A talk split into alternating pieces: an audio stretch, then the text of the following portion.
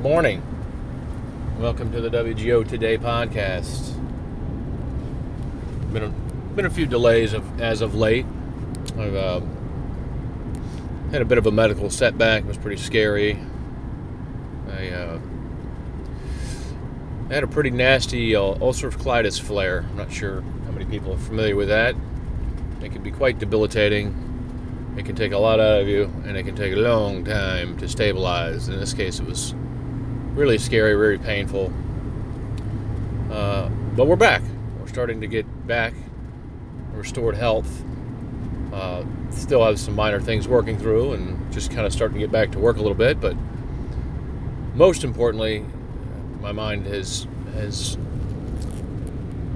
very much been uh, excited to get back to doing the podcast and completing some of the other writing and artistic projects that were started in 2020 and kind of got delayed a little bit as work situations changed and uh, the intensity of uh, the routines went up and then the health failed.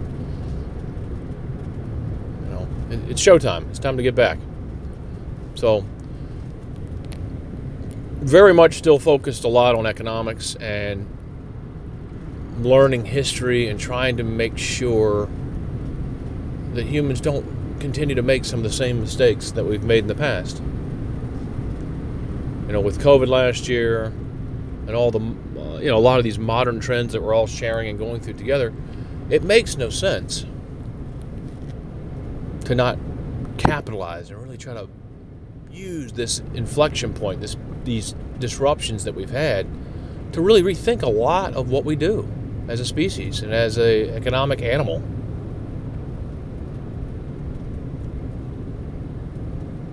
You know, all of our institutions, all of our processes, all of our procedures, a lot of our, you know, algorithms, you know, we, it, it, they all need to be periodically challenged and rethought and reconfigured and recalibrated. And the reason is is we had this tremendous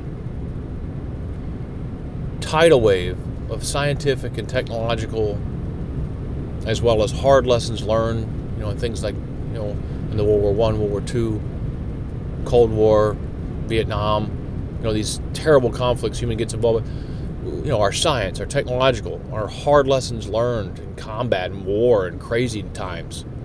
You know, all of these things have got us to a point now where we, we've accumulated so much so fast as a species.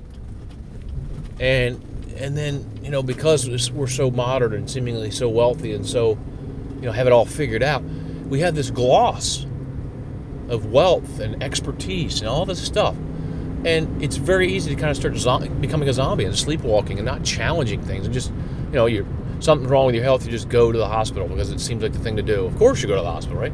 But then when you get in there, if you really look at what we're doing, it, I just had a, a two week experience in the hospital. It's pretty bad. It's actually really bad. And woe be to those, good luck if you're not being your own doctor and asking and probing and challenging when you're in front of these very generic institutions. If you're not fighting your battle and kind of coaching and steering the ship a little bit, and if you don't have some type of relationship with a quote good doctor, uh, go, you know that can possibly come in and help and weigh in during your time of need, boy, good luck. Because I found it to be the medical care, just as one example, to be very lacking, not thorough, missed an important infection in my case, didn't even look for it, even though that was the premise of me going in there, so that they could do more thorough, in-depth testing and make sure something wasn't overlooked. They never did it, which is weird. But you know, when you're sick, you're not, you know, you don't remember. You're just kind of trying to get through it, trying to live, right? Trying to survive, not die. When, you're that bad off as I was, that's where where we were. That's where I was at. You know, I don't, I don't want to die. You know, I hope this doesn't kill me. I feel you get significantly weakened. The thing was though, they didn't. It's not what people think. You know, you pull in this fancy lobby, you go on this fancy parking deck. Everybody's got this fancy insurance. They, everybody's seems like a lot of staff. It seems like a no-brainer. And it, you know, it, it's better than what we had two or three hundred years ago. Shit, a hundred years ago, you would have died from what what had just happened to me. You'd be dead. You'd bleed to death. or have an infection that would kill you. You'd go septic or something. That's what happened to everybody all the time 50, 100 years ago. 50 or 100, that's what I said. 50 or 100 years ago. Die of an infection. So things need to be constantly challenged. Things need to be constantly reconfigured. Things need to be constantly refactored. You, you have to, you know, just step back. What are we trying to do here? Do we need this anymore? That's another big question that needs to be really put front and center. For example, the way we do schools in the education industry. I strongly believe right now, I'm of the mindset it is mostly, like 90%, a jobs program. And the problem with that is, is the vested interests will fight tooth and nail and create distortions and disinformation and propaganda campaigns to perpetuate their money and jobs. Of course they will. That's logical. Meanwhile, is this the best way to do things? Or can people mostly be directed to self educate and you promote, you identify and promote and clarify, like make it known uh, that, hey, you want to learn some science? You'll want to know Neil deGrasse Tyson. And oh, by the way, you can watch that on your own anytime you want. Or you could be exposed to that, maybe by design a little bit in society, and, and then we can talk about it. You know, for example, you know, so all, all of us carry around computers and devices. We all have multiple ways to access the internet and, and, and present audio and, and video and that sort of thing. So, so why are we waking up at 6:30 in the morning, employing an army of uh, expensive yellow or orangish yellow school buses with that can't ever find enough drivers, grabbing kids at 6:37, 7:30 in the morning, shuttling to a giant complex building on a beautiful campus that I think all campuses should become what they call learning centers, by the way, where they're open to the public, uh, unless kids are there. You know, obviously, we maybe keep a period of time or keep a part of the building where the kids are, and you have to have, you know, you swipe in with certain access. You know, you can't have the general public going in where, where kids are, obviously. But or or the kids are there maybe four hours in the morning and the public gets the building the rest of the day. Whatever, we'll figure it out. But the learning centers and, and, and, and so what schools become are these things that society knows. Hey, it's kind of like libraries used to be. I can go there and learn if I want, or use the gym, or use the pool, or use the track. Um, but anyway, so what, what, what, but what we're doing now is we're waking our kids up at 6.37, 7.30 in the morning, putting, rushing them out the door. They're half asleep. They're half out of it. They get conditioned in this state of things. You throw them on a bus. Yip, yip, yip, yip, yap, yip, goo, goo, goo, goo. People picking on people, just all the noise and spacing out.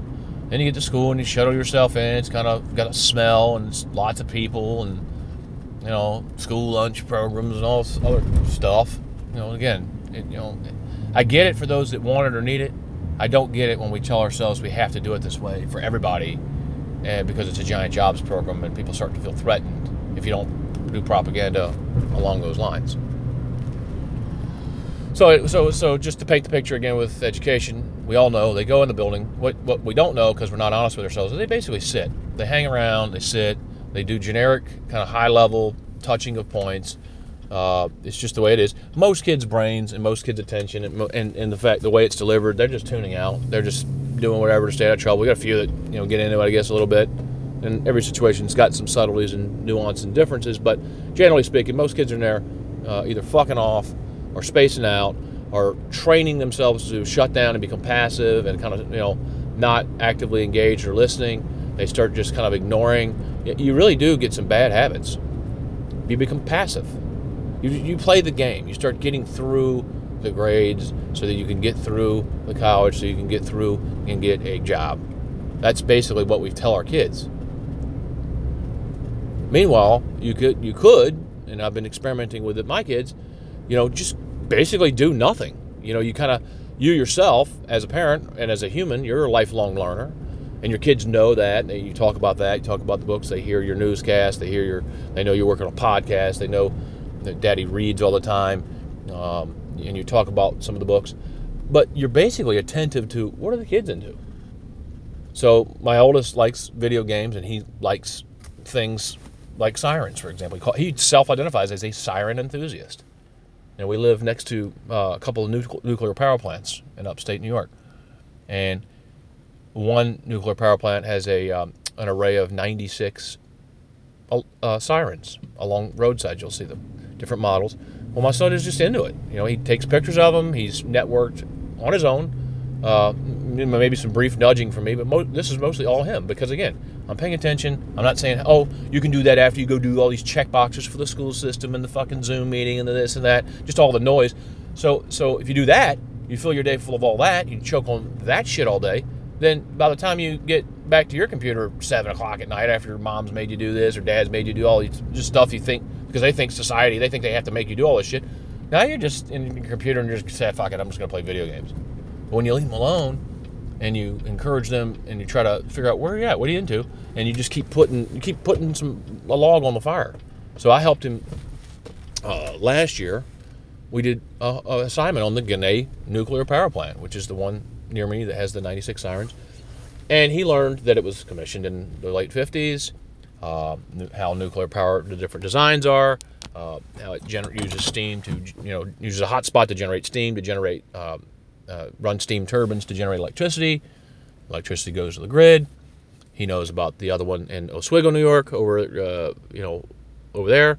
He, he's now learned on his own how to do pins in Google Maps so he can he's contributing. You know, he's adding pins and then adding siren data and and uh, other details and sharing that with people. So he's now collaborating. So what I'm saying is, we got to challenge this notion for ourselves and for our society, for humans. We don't just blindly, unchallengingly, pack your kid up, send them off to some government building all day, where it's generic, mediocre, kind of distracting, very boring, increasingly irrelevant and out of touch because you're telling you're basically training everybody at this point to go to college. And I heard a statistic recently uh, in the UK where you know you only need two or three percent of society to run a society in terms of governments and the top corporations, CEOs, about two or three percent, and that typically it gets pulled from the the more elite areas where people who've for whatever reason uh, born into situations they go into the top schools you know, you're you're not going to meet cleave out that element, and that element basically can do all a lot of the work that we think we're preparing the, the other, you know, fucking 97% of our population for. So, and, and again, and you get trends with technology where increasingly you're, you're being automated or, or, or driven out of tr- the jobs we think we're training for because you're just not needed anymore. And it's not that that's bad. That's something we, again, we have to start questioning what we think we do and what we know so we can prepare, which could in this in that case could introduce uh, universal basic income for citizens because you know you get this baseline and then you then you can find some of the nooks and crannies or take some of the jobs that are available at some in a lot of cases lower income and you've got this other thing kind of backfilling and you know and and, and you know maybe creating some bandwidth some time where people aren't working as much and people are able to spend more time with their families spend more time learning spend more time getting healthy None of that happens if we don't challenge things. So, school, do we want to just sit and hang out in buildings all day? So, and, and do we want to be bullied by those who are the administrators of those budgets and have those payrolls and have those salaries and those jobs? Do we want to be bullied by those vested interests into making everybody do that? Or do we want to become more aware, become more awakened, have open dialogues. Be calm. You don't have to be. You know, we're not going after those budgets. I'm just saying let's let's high watermark them and let's let attrition bring them more in line. Let's challenge the notion of we need it to be local so that the local taxpayers on the whole stuff. Local taxpayers cannot afford that. In my case, it's a $600 a month bill for school and property taxes in perpetuity, and that will only go up. And that's when I when I get older and have a fixed income. That's going to be ultimately higher than my mortgage is. This you know, you'll you'll you'll you'll have to plow months worth of earnings into just covering your tax bill for this for the to, to support those jobs. So I think that that burden should be shifted to federal. Uh, we know we spend almost a trillion collectively on, on all of our K-12 plus college education. It spends you know, it's like 750 billion or a trillion dollars. We can afford that, so we shift that to there. Let attrition shrink that, or, or certainly not more than that, or certainly in line with inflation over time. You know, so if inflation today report came out 2.6%, well, then the education budget can't go more than 2.6% growth. So I got to jump off. I got to go back to work. We challenge things. So we don't get bullied by what we've been doing, by the uh, inertia or whatever you want to call it of uh, kind of what we've always done. No, let's not be lazy with that. Let's capitalize on this time, this inflection point, to rethink, refactor, reconfigure, and let's get better. And let's dream big. And let's create bandwidth to dream big. All right, y'all be good out there.